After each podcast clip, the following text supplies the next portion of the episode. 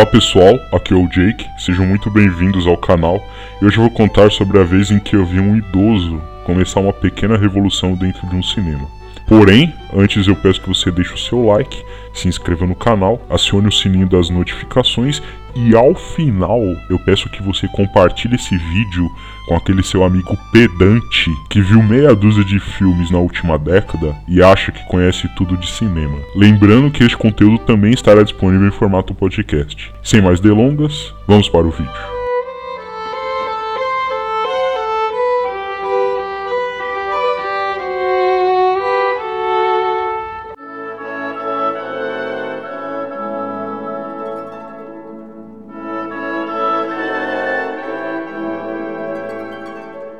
Uns anos atrás eu presenciei pessoalmente um velhinho ali de mais ou menos uns 60 anos usar toda a sua cordialidade e polidez para rebobinar um filme naquela famosa rede de cinemas cujo nome faz uma alusão ao pai do comunismo. Seus comunistas, filho da era uma segunda-feira à tarde, eu tinha acabado de chegar de uma viagem a São José dos Pinhais, feita por motivos profissionais, né, de trabalho. Ao pisar no aeroporto, eu lembrei que minha namorada na época estava trabalhando e eu não querendo ir sozinho no cinema, então chamei a irmã dela para ir comigo. Na época ela só estudava pela manhã, né, e tinha a tarde livre. Horas depois encontrei, né, minha futura cunhada, dona Camila, na porta do Shopping Pátio Paulista, onde dali fomos assistir ao filme Rush. Aquele sobre a carreira do Nick Lauda lá, o acidente dele, que ele ficou todo queimado lá. Que, aliás, é uma verdadeira aula de superação aquele filme. Eu recomendo para todo mundo. Então, nos dirigimos à bilheteria e em seguida à sala de projeção. De todas as 11 pessoas que estavam presentes naquela sala, só eu e a Camila tínhamos menos de 40 anos.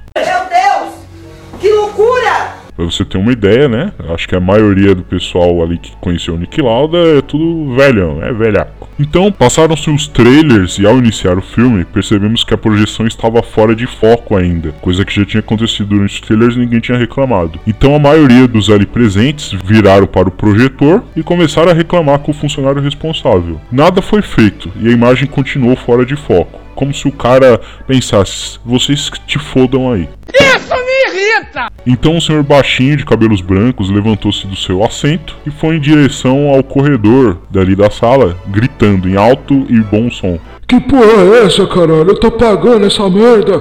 Quero ver meu filme! Quero ver meu filme! Nisso, um jovem funcionário veio para pôr panos quentes e o velhinho logo bradou: Cadê o gerente dessa merda? Vocês vão arrumar agora essa imagem e voltar esse filme do começo. Bastou me aposentar e agora o mundo inteiro quer me passar a perna. Nesse momento, eu, a Camila e os demais espectadores fomos para o corredor apoiar o velho e cobrar uma solução do funcionário. O velhinho continuou exaltado, falando alto e gesticulando, até que do nada, um cara de boné lá no meio da galera soltou a inesperada frase: É isso aí, pessoal, vamos esse gerente. Na hora, todos olharam assustados para esse cidadão, né? Com uma incógnita assim na mente, possivelmente pensando se ele tava falando aquilo de zoeira. Então, percebendo que todo mundo ficou assustado com o que ele disse, o cara se fez de desentendido e saiu fora ali do bolinho de gente. De repente, chegou o gerente e todo mundo se amontoou ali na frente da tela, tentando explicar a situação para ele daquela forma meio embolada, né? Com cada um querendo explicar a sua maneira. Ele então, com muita calma, acionou via rádio o cara da projeção, pediu pediu desculpas pelo ocorrido e confirmou a reexibição do filme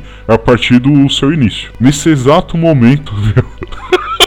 foi que eu vi acontecer um negócio muito louco, cara. Que o pessoal começou a voltar para os seus lugares. E aí o velhinho que tinha iniciado a mini revolução, né? Soltou a seguinte frase. Porra! Eu resolvi o problema de vocês e até agora eu não ouvi um obrigado. O velho então continuou parado lá em frente à tela por alguns segundos, assim, olhando pra gente com aquela cara assim de arrependimento, né? Do tipo, é, eu tô ajudando vocês, seus bandos de vagabundo, e ninguém vem me agradecer.